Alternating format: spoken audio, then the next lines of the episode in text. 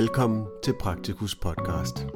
Mit navn er Jonas Fynbo Ebert, og jeg er firmaredaktør. Denne podcast er en oplæsning af artiklen med titlen 3x3 fra risikojagt til ressourcemobilisering på rejse som forsker og kliniker gennem 50 år. Artiklen er skrevet af Hanne Holnægel, tidligere praktiserende læge, professor, doktor med. Artiklen kan læses i Praktikus nummer 256, der udkommer i juli 2021, og den er en del af artikelserien 3x3, hvor centrale personer inden for det almindelige medicinske speciale fortæller, hvilke tre værker eller begivenheder, der har formet dem som fagpersoner. Artiklens tekst starter her. Jeg har valgt at beskrive den røde tråd i min forskning, og jeg har udvalgt tre inspirationer, som vedvarende præger min forskning og min lægefaglighed. Den første danske lærebog i almen medicin fra 1977, Ian McWinney i 1990'erne, rapport fra Lancet om klima og sundhed i 2019. I 1979 blev jeg ansat som den første videnskabelige medarbejder hos professor Paul Bakker ved det nye Institut for Almen Medicin ved Københavns Universitet. Jeg havde netop afsluttet dataindsamling til et projekt om den almindelige befolknings helbred og været på et 6 måneders kursus i medicinsk statistik og epidemiologi i London. I samarbejde med den centrale forskningsenhed for almen praksis udførte vi større forskningsprojekter om blandt andet kontaktforløb i almen praksis, henvendelsesårsager, antal fremførte problemer samt diagnoser og behandling. Fra 1982 fik jeg mulighed for at kombinere universitetsarbejdet med halvtid som praktiserende læge i egen kompagniskabspraksis. Sundhedsbryggen, som angiver balancen mellem menneskets belastninger og ressourcer, kendte jeg fra den første danske lærebog i almen medicin fra 1977. I lærebogen beskrev Halvor Høj stressteorier og psykosomatiske teorier som baggrund for sundhedsbryggen.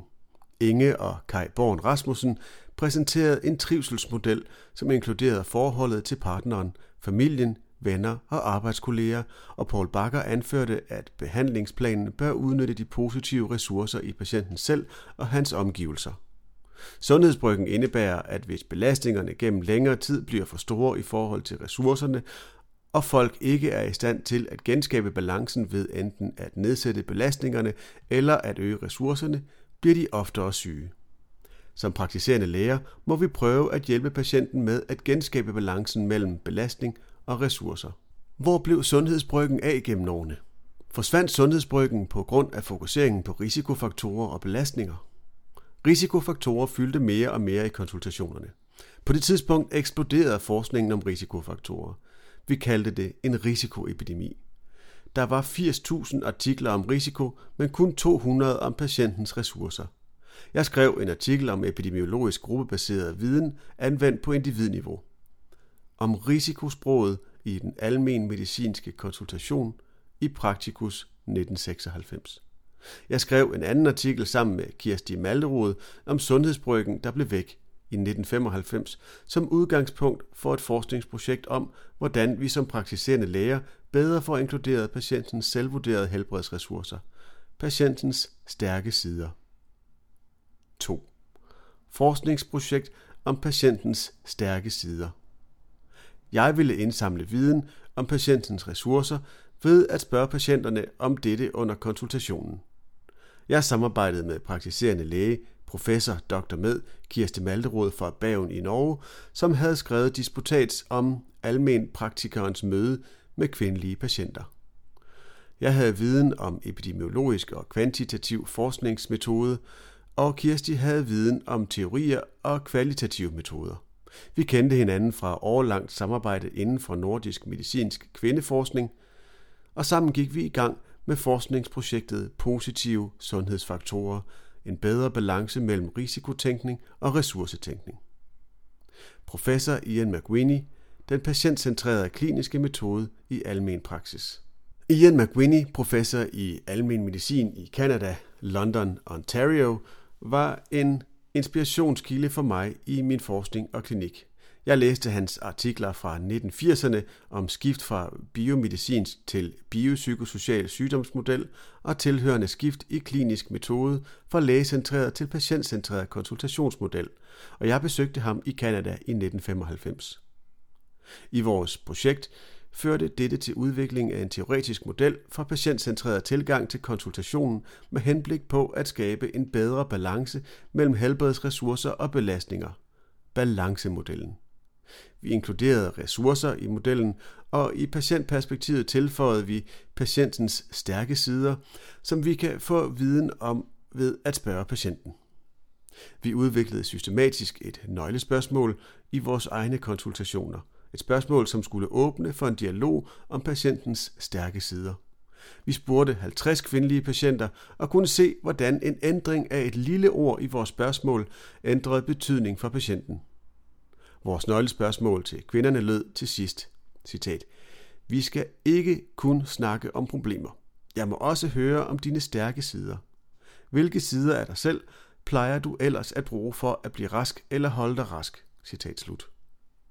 Spørgsmålet blev stillet, når den kliniske undersøgelse af patienten var færdig, og lige inden der skulle snakkes om, hvilke handlingsmuligheder lægen og patienten sammen kunne finde frem til, og alle kunne svare. Vi anvendte herefter nøglespørgsmålet i 37 konsultationer med kvindelige patienter. Med kvantitativ analyse kunne kvindernes svar inddeles i følgende kategorier. Jeg klarer det, når jeg er nødt til det. Jeg snakker med andre. Jeg prøver at leve sundt. Jeg trives med at være i aktivitet. Jeg tager tiden til hjælp. Jeg har stærke sider. Ved at gøre sig bekendt med patientens selvvurderede helbredsressourcer, kan lægen på denne måde bidrage til at styrke patientens kræfter, i stedet for kun at påpege svagheder og sygdom. Dermed bevæger vi os fra risikojagt til ressourcemobilisering. 3. Klimakrise truer folkesundheden. Mit arbejde med at beskrive befolkningens og patienternes helbredstilstand har gjort, at jeg reagerer, når folkesundheden bliver truet. Jeg var aktiv i kampagnen mod atomkraft i 1975-1985 og kunne som medlem af Lægeforeningens Hygiejnekomité 1980-86 arbejde med det lægefaglige. Samtidig kom risikoen for atomkrig, og vi stod for et særnummer af ugeskrift for læger i 1986 om kernevåbens medicinske konsekvenser for Danmark.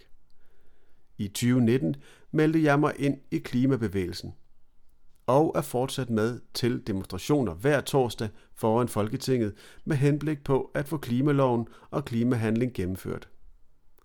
Jeg eftersøgte artikler om klima og sundhed og læste den netop lancerede The 2019 Report of the Lancet Countdown on Health and Climate Change, som er et anerkendt internationalt forskningssamarbejde, der beskriver sammenhængen mellem klima og 43 helbredsmål i en årlig rapport.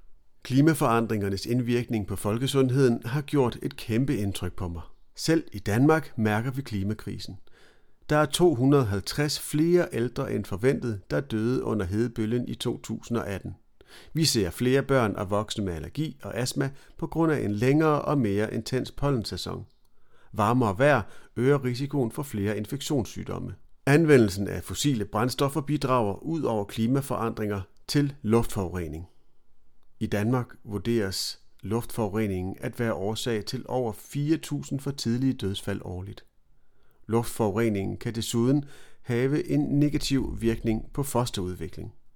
Jeg mødte andre klimabekymrede læger, og vi dannede i 2020 foreningen Læger for Klimaet, parentes lægerforklimaet.dk. Vi kan som læger komme med lægefaglig input til klimadebatten, og vi kan gøre lægekolleger, politikere, klimabevægelsen og befolkningen opmærksomme på, at klimakrise er sundhedskrise. Et bæredygtigt samfund. En fælles fremtid. I øjeblikket er jeg særligt optaget af to spørgsmål, som fører tilbage til mine erfaringer som praktiserende læge og forsker. 1. Hvordan får vi hjulpet politikerne og alle os andre til at finde vores stærke sider og klimahandle nu? 2.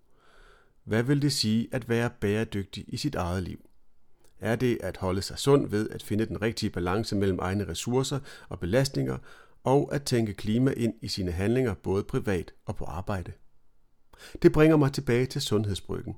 En bedre balance mellem belastning og ressourcer gælder ikke kun for vores patienter. Det gælder for alle mennesker, dyr og planter og for jordkloden. Vi har brug for dialog og fællesskab, hvis forsøget på at bremse klimaforandringerne skal lykkes.